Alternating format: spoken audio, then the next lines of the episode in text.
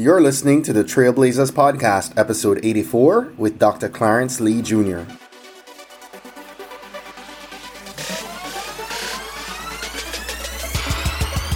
You're listening to the Trailblazers podcast, where we will explore the stories of successful black professionals. Join us as we highlight the knowledge, resources, and tools of these accomplished trailblazers to help provide the know how, confidence, and motivation you need to blaze your trail. And now, here's your host, Stephen Hart. Hey, Blazer Nation, what's up? It's Stephen Hart here. I'm recording this welcome message pretty late for my team on a Friday night out in Anaheim, California. I just finished up an amazing week here attending Podcast Movement. And I first want to start this off by thanking everyone that shared a message of support, said a prayer, and just reached out and encouraged me stepping into this past week here. One of my goals for this year was to deliver my very first public speech. I did so at Podcast Movement. I spoke on the topic of branding, marketing, and growing your amazing podcast while still working a full time job. The room was packed solid. Before I got on stage, there was not a single seat left open. People were sitting on the floor and standing across the back of the room. Guys, this was me over the past month, 100% removed from my comfort zone, 100% living in my fear and saying I was going to do it anyway, right? I made a decision to give everything I had in me to serving anyone who was going to walk into that room last Thursday morning. And I was not prepared. I was absolutely not prepared to end a presentation and have a line of people telling me that it was the best presentation they'd heard at the conference. But that happened. And it happened not once or twice, but several times from the point I ended my presentation, my talk, to the end of the conference. And I'm humbled.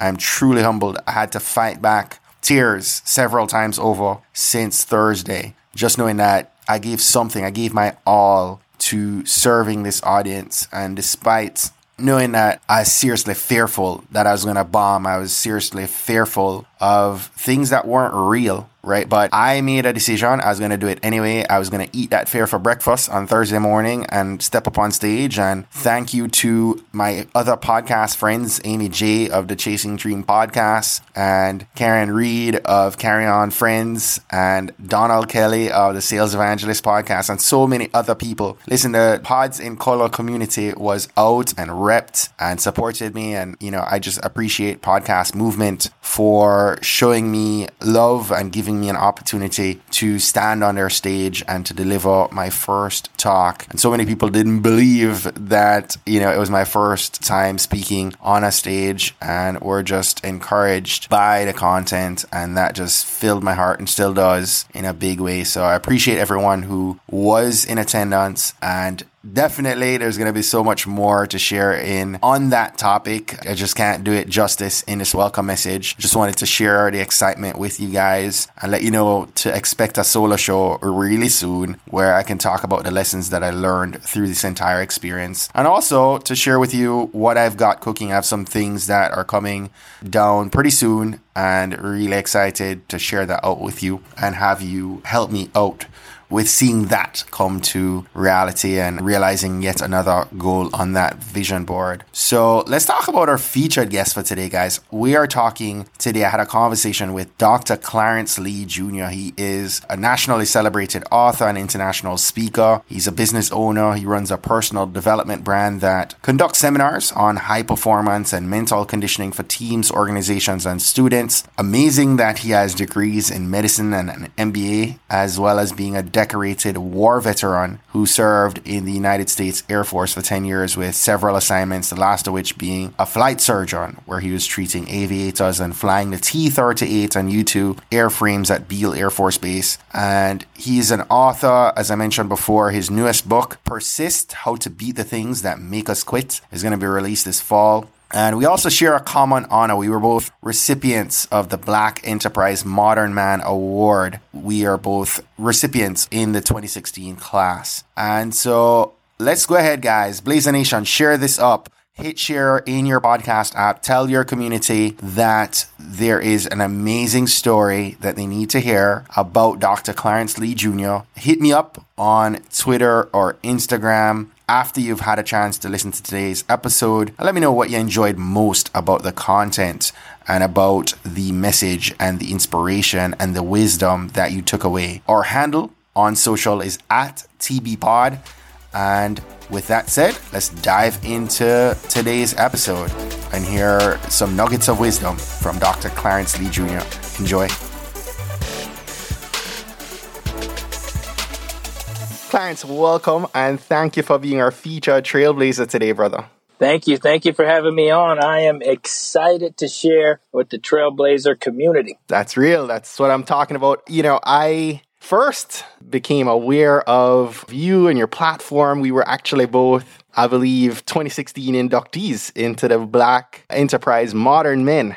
And you know just really excited to be able to share your story and encourage some of the other brothers in our community with some yeah. of the wisdom today right? Yeah yeah i remember us connecting. I didn't get to see you at that event but uh, hopefully we'll connect at one soon. Absolutely absolutely. So you know i don't know much about your backstory. Where did you actually grow up? So i'm originally from kansas city missouri. I grew up a lot of places actually. Moved around quite a bit. My dad was in the military. And then we moved, once my parents divorced, we moved every couple of years, either it'd be from job or my mom remarried. So moved around quite a bit, was always the new kid. Mm-hmm. But, you know, I enjoyed that and learned and was influenced by every part of the country that I lived in, but mostly the Midwest and the South. That's where I was raised. So was your dad in the Air Force as well? My dad was a Marine, actually. Wow. Um, yeah, he he told me to go Air Force, but uh, yeah, yeah, yeah. My dad was a Marine. Wow. So, you know, growing up and having all the experiences you did being in different places, was there anything that you think you were born to do? Like, you know, that you really were inspired by at an early age?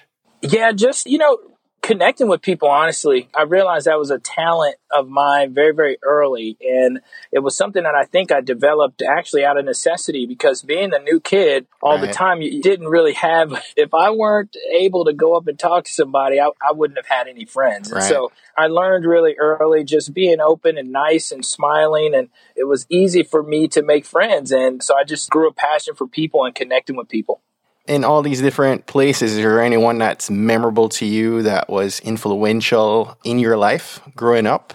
I would say all of them. If I had to pick one place, oh my goodness. If I had to pick one spot, I'd probably just highlight Memphis, Tennessee. I did high school in Memphis, and uh, most of my high school buddies are there now. But I'd probably say Memphis for a few reasons. But one, it was a really, really segregated town, and being the place where Dr. King was killed, and it was I just saw a huge chiasm between where people lived in the city. And I was fortunate enough to go to a school that wasn't in my neighborhood.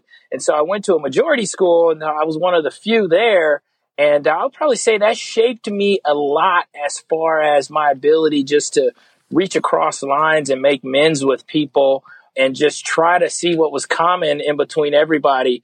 And so that that's kind of, I'd probably say that's the place that shaped me the most, my personality the most, just being a people person and being able to fit in with whoever I was around. Right. So you've worn so many different hats, and uh, you know I'm curious to know why medicine. What brought you in that direction? Yeah, so uh, my mom was a nurse, so she introduced uh-huh. me to medicine really, really early, and that's one of the things that I push in a lot of my messages. Is uh, she found me a mentor, actually a, a, a uh, brother. He's a surgeon, a general surgeon, uh, Dr. Moncure. I'll never forget him. She introduced me to him at 17, and I was scrubbing in on surgeries at uh, at 17. So he took me wow. under his wing, let me into his OR, treated me like I belonged there, and so since the age of 17, I knew I was I was going to do medicine. And a big part of that is because I actually saw people that looked like me doing the very thing that I wanted to do. Love that. Love that. So you also did an MBA, which came first? The MD came first. So I went through medicine. I'll tell you how I got to the M- MBA piece. I went through medical school, started my surgery training.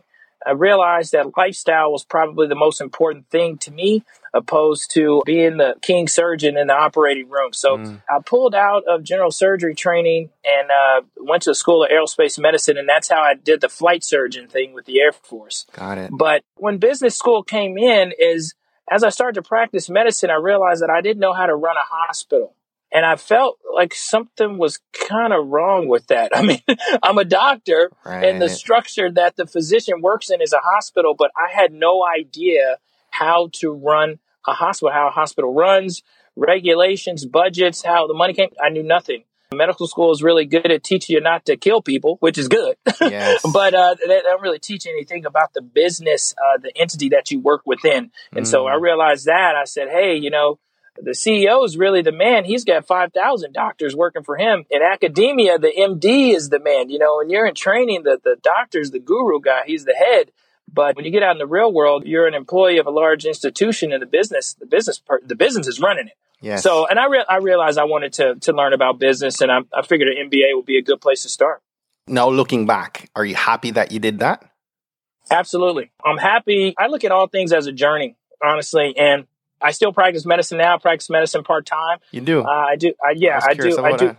Yeah, I do occupational medicine. So it's as corporate as medicine gets. So I work with large employers and I try to keep their workers' comp costs down. So a lot of these large employers, they're self insured. They don't need an insurance company to pay the bill. They make so much money they can pay cash for their mm-hmm. healthcare expense of their, their employees. So long story short, healthcare is a budget line for them. Mm-hmm. And so having a provider that understands numbers and can talk, you know, dollars and cents with them, they really value that. So that's what I do now. So I absolutely, you know, I think everything's a part of the journey. I love having the MD. I love being a physician.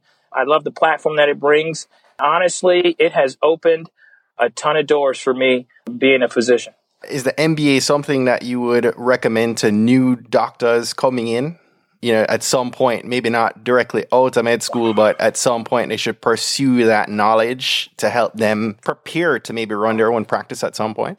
Absolutely. If you're now, now, if you're running, if you're starting from scratch, mm-hmm. so I had no entrepreneur, no business experience at all. So I was not starting from any sort of footing in the business world. Right. So I would say an MBA is extremely valuable for you if you are starting from scratch, you don't know anything. And so I would go, I would definitely go the MBA route. Now within MBAs, there's kind of a rank structure. So if you do have some sort of business, you know, acumen and you're looking to get the next stage up, I mean, there's specific business schools where your network is going to be a lot, you know, worth a lot more than the edu- the MBA, you know, curriculum that you're going to get, but the network you're going to get access to is also valuable. So that's something I would consider, especially for physicians. If you're thinking about doing business, you know, think about that network. You're going to get a network of business minded people as well. So sometimes it's the education and the network. Right, right.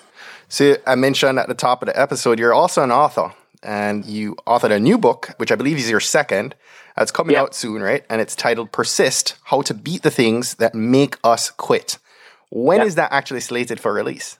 So September 1st is going to be coming out. So uh, I've been doing a huge pre pre order launch campaign right now, and you know I'll tell you how I got to that. And coming from, I didn't really come from a lot. So my dad, my parents divorced when I was really small. It was just my mom just kind of guiding me through life, and it didn't really come from a lot. You know, when my parents were married, my mom didn't work and it was kind of a traditional he was a breadwinner and when he left everything left with it so you know there were times we lost our house didn't have lights, water, all mm. those things. So I, I, went through that growing up. And so I thank God I had my mom and I, I talked about how she influenced me, but there were other influences in my life as well. You know, the neighborhood where I was, who the kings were in, in that world. And so me going into medicine was really a big stretch for me. It was something that, you know, people close to me, no one in my family had a four year degree, no one in my family had been into medicine. And it was really hard for me to get into medical school. So it took me five years to get into medical school. I applied to medical school over 500 times. Every medical what? school that I could possibly, yeah. You applied every, 500 times? Oh, yeah. Every medical school I could apply to for five years. There's over 100 in the U.S. And so I applied and so, and kept applying. And huh you know, for me, persistence is the absolute number one key for success. And if I did not teach myself how to keep going when things did not go well. If I did not figure out how to do that, I would have folded a long, long time ago, man. And so for me, everything that I've been able to do has been based in one very simple principle, and that is not giving up. And so this idea of persistence and resilience and grit, I think is a hugely, hugely missed thing in the marketplace now or, or missed in understanding how important it is. Mm. So, what's your aim for this book? My aim is really just to have a practical guide for people to really analyze and look at things that have made them turn away from their vision for their life. What excuse did you give yourself, or how did you convince yourself that it was time to quit on your dream? And so I kind of, as I was doing research for the book, I just kind of had conversations with tons of people just talking about, you know, a lot of people in my family, a lot of people that I came across. I'm, you know, I'm a, I'm a talker. I, I, I like talking to people. And I just kind of gathered, you know, a top 10 list of the excuses that I heard people, you know, tell me after they told me what they were passionate about and what they really wanted to do.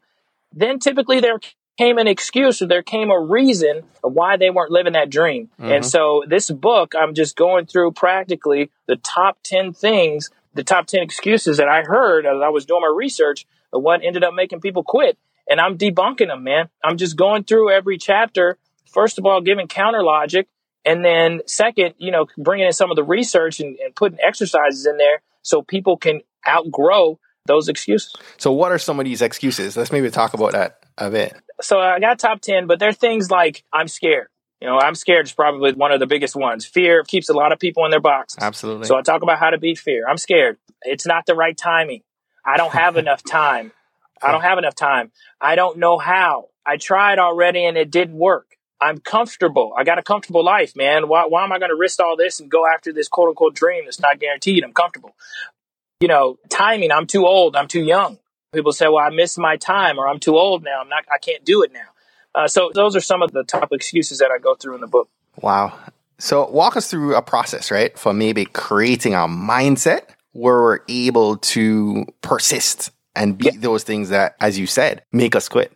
So the first thing that's coming to my mind is since we're talking about failure, because I already kind of talked about how I failed a bunch and and this is how you build a mindset around failure because a lot of people, you know, you try something and you fail. The first thing that some people do is they will say that that failure is them. I'm the failure. Hmm. And so one of the mind mental mind state shifts that I did was I would objectify the outcome in myself. So I would separate myself from the outcome. Yes. So if I failed, if my application failed, that admissions committee, they didn't know me. They had never met me. I don't even think they saw a picture of me. They did not know who I was. All they knew was that application. And that application I could change. And so every time I failed at something, I looked and I said, how can I make this situation better? How can I improve? How can I gather information, reapply, right? Change that application and change what they saw, right? So they can make a different decision based on a different application. And so for me, it was a number of things to get into medical school. I mean, it was GPA, it was changing my extracurriculars, it was going back and taking classes, it was personal statement, it was even calling some schools, you know, so I looked at failure as something that I could learn from and something that I could adjust and try again, try a different strategy to get a different result. So that that's just one of the ways that I teach when it say, you know, oh, I failed and I tried and I, you know, that's the excuse that you told yourself, well, I gave it a good shot. I would say, well, how can you make that good shot a better shot and try again? So instead of looking at it a final or end outcome, you're more so looking at it as a lesson. What did you learn and how can you optimize and step forward from there? Love that. You know, I'm wondering if, and we all are afraid, right? Uh, we all have yep. fears. It's not that the fear goes away; it's that we learn how to to step into it, right, and allow ourselves to get out of the comfort zone and deal with it. Do you yourself, as I said, we all have it. Do you do you still have fears right now? What keeps you up Ab- at night? Absolutely. So, I mean, for me, just not living up to my potential is probably mm. what I would say worries me the most. And so everybody's multi talented. I think one of the mindsets in society today is that you're just supposed to do one thing. Or what do you do? People ask you, what do you do? Like, uh, well, um, I just say I'm Jamaican. I do like right. 10 things. you know, and so Uh, yeah, you know, but a lot of people they're not comfortable doing many things, and yes. it's not like oh, you dabble here, you dabble here, and don't really get success in one area. But my thing is, you know, when I tell people all the time, they go, "Wow, aren't you a doctor? Why are you doing all this other stuff?" And I'm like, okay, listen, the doctor is just one thing that I do. I do that well, but I also have other interests that I want to do in life. So here's the idea with fear. I say to myself, the very things, and I'm trying to figure out where I heard this from. Actually, I think the first time I read this was in Tim Ferriss's Four Hour Work Week mm. book. But it was this idea of you know the things that you're afraid of; those are actually the things that you need to do. Yes. And so I love that. I love that. And so when I started to adapt that into my life, going after the very things that I was fearful of, I realized that my fear box then got bigger because if I was just afraid to say, I don't know, have a conversation with somebody or have somebody tell me no if I'm pitching myself for a speaker or something, you know, and I was afraid of that, then I could never go and have that conversation and I could never grow my speaking business. Mm-hmm. Mm-hmm. So it's either, you know, and it's either man up and face that fear and go ahead and feel that gut wrenching, you know, anxiety provoking situation. You go ahead and get it out of the way because the second time, you don't have that same reaction. You're not as scared. The first time you go in the conversation, oh, it hurts. You might sweat. You might feel real bad, but you gain strength, right? You gain resilience and you're able to go back and do it again. And so, you know, the first time I went on live TV, I was afraid.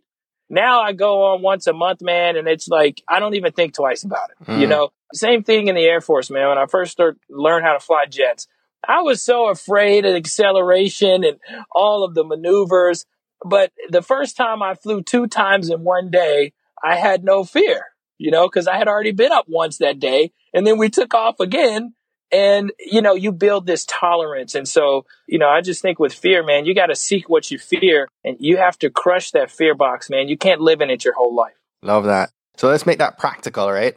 So, what are some yep. daily actions that you take that maybe some of the people listening right now can do, can take to build confidence yep. and be a reminder for them that it's okay and it's necessary to push ahead? The first thing I would say is risk rejection. Mm. So, in any area of your life where you're pitching something or you have to sell something or you have to tolerate some sense of rejection. And so, the easiest thing for me was, you know, sales calls.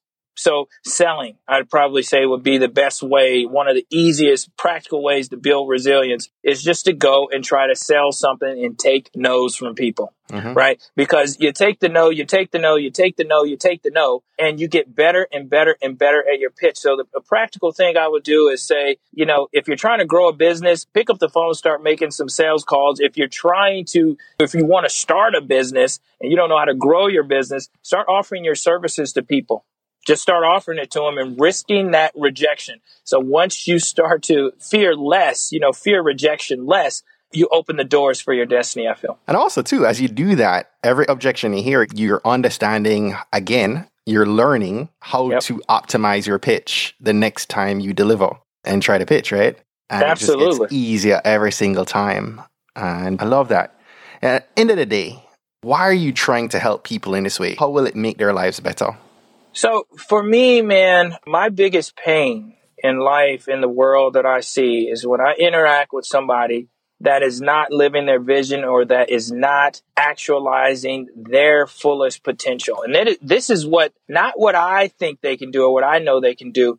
The most pain is when that individual expresses that they know they can do more, but they've accepted less for their life. Mm. And so for me, growing up in the environment that I grew up in, didn't grow up with a lot of money, drugs.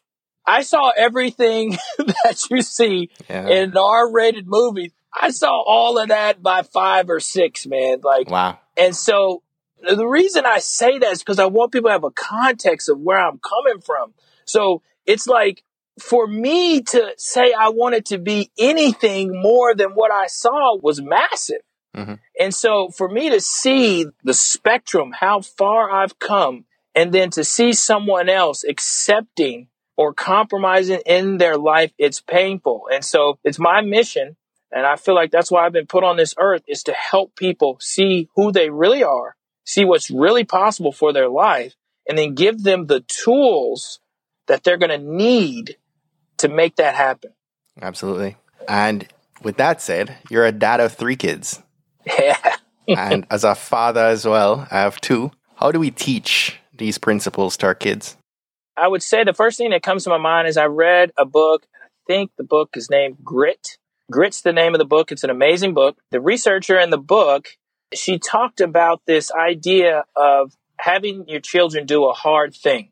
And I loved it because for me, without knowing what I was actually doing, for me, the hard thing was teaching myself how to play basketball. Mm. So basketball in the neighborhood was that was what you look. If you wanted to be somebody, you needed to know how to hoop. It was instant street cred if you could hoop. And so I wanted to be a basketball player because that's who was the man where I grew up. And so, but basketball didn't come natural to me. I was small. I was little.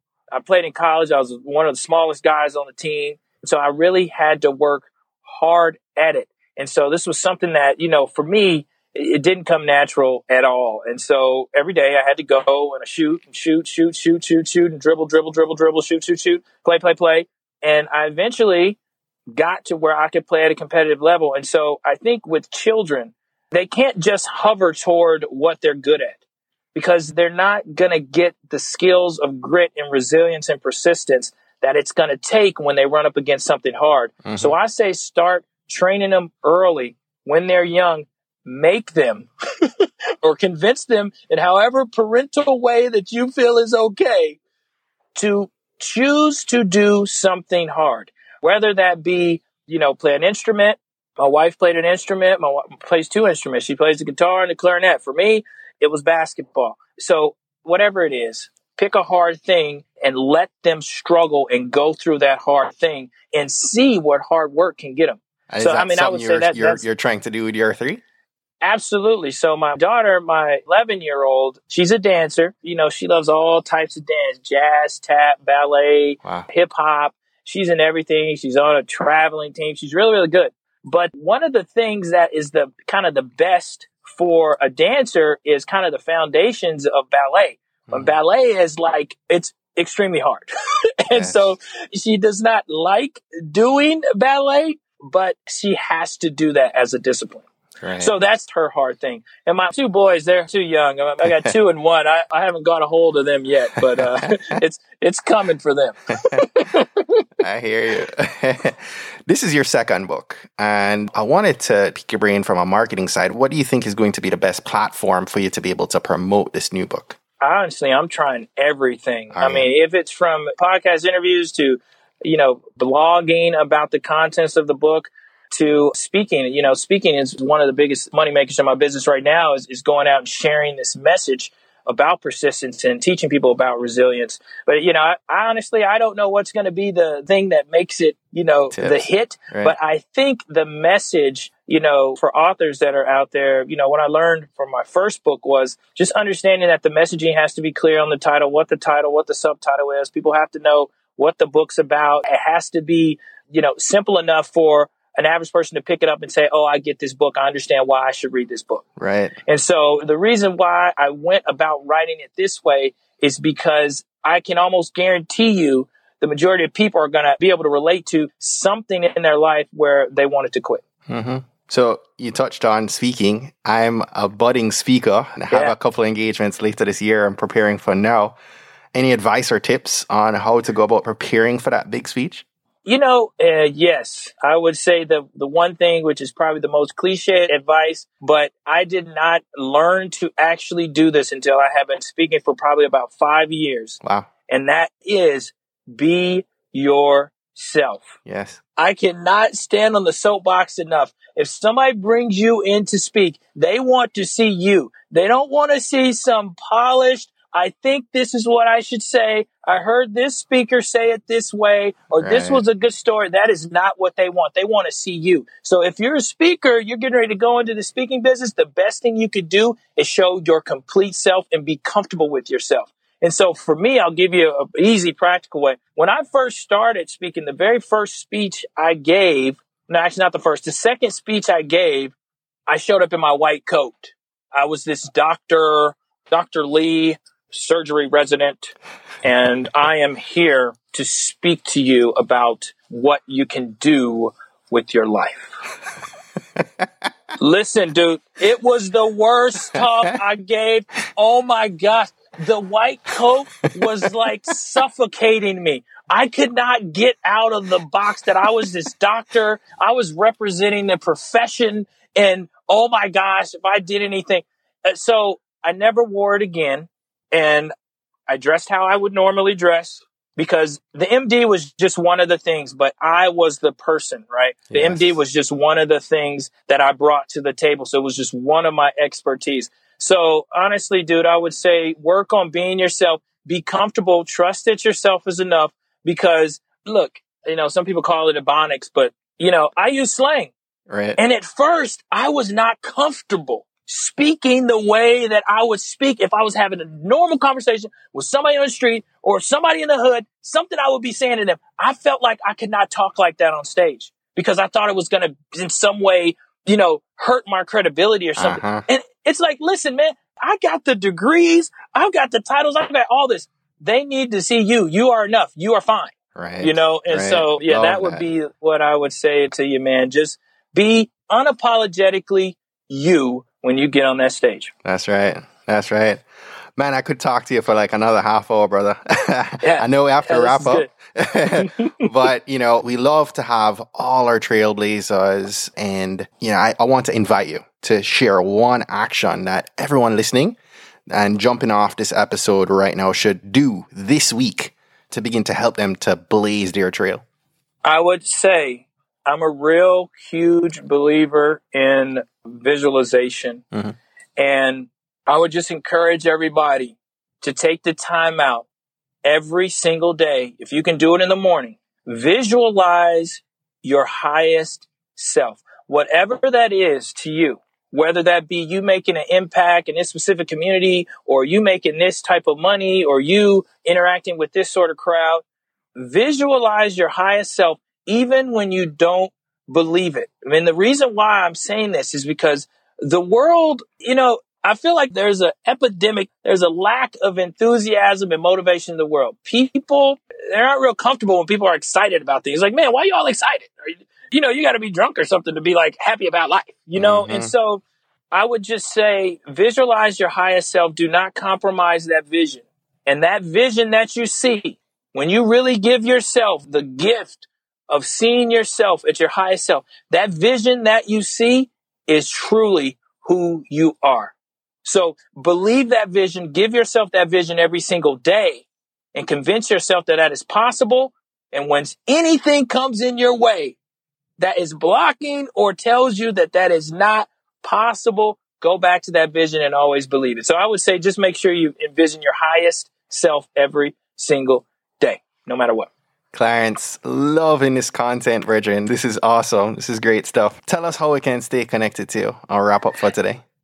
Yeah, so my website's clarenceleejr.com. So you can check me out there. If folks are interested in hearing more about the book, I've mm-hmm. got some great bonuses. If you want to pre-order the book, I've got a companion course I'm giving away with it. Tons of bonuses. So if you want to get information about the book, just go to clarenceleejr.com forward slash persist and you can learn about the book and connect with me there. Fantastic. Clarence, thank you so very much, man. Lots of wisdom, lots of sound bites. As I'm listening to you talk today, I'm like, man, that's gonna go on Instagram on a graphic. so, oh, man, this was great, man. I appreciate the opportunity, and you know, I love what you're doing with the podcast. I love the whole, all the intent about it. Uh, I love everything around it, man. So I'm gonna do everything I can to support you, and just thanks for giving me the platform. Appreciate you, brother. Well, that's it for today. Thanks again for listening to this episode of the Trailblazers podcast. I'll be posting links to all of today's book recommendations and links mentioned on our show notes page at tbpod.com. If today was your first time listening to the Trailblazers podcast, I just want to extend a warm Trailblazers welcome to you. We're so happy to have you here and we encourage you to go ahead and hit that subscribe button in your favorite podcast app. Go ahead and browse through some of our past episodes to keep the knowledge flowing. If you're a fan of the podcast and today's content, and you're maybe already subscribed to the podcast, please continue to share and invite your friends, your family, or colleagues to listen to an episode that you think might impact them most. We believe that someone listening to these inspiring stories will be moved to make significant changes that will have generational impact for many others, both now and well into the future. Don't miss next week's episode. New episodes are released each and every Monday by about 5 a.m. Eastern. Trailblazers, jump off this podcast today. Go find a way to rise above, go way beyond, and keep blazing your trail. Cheers.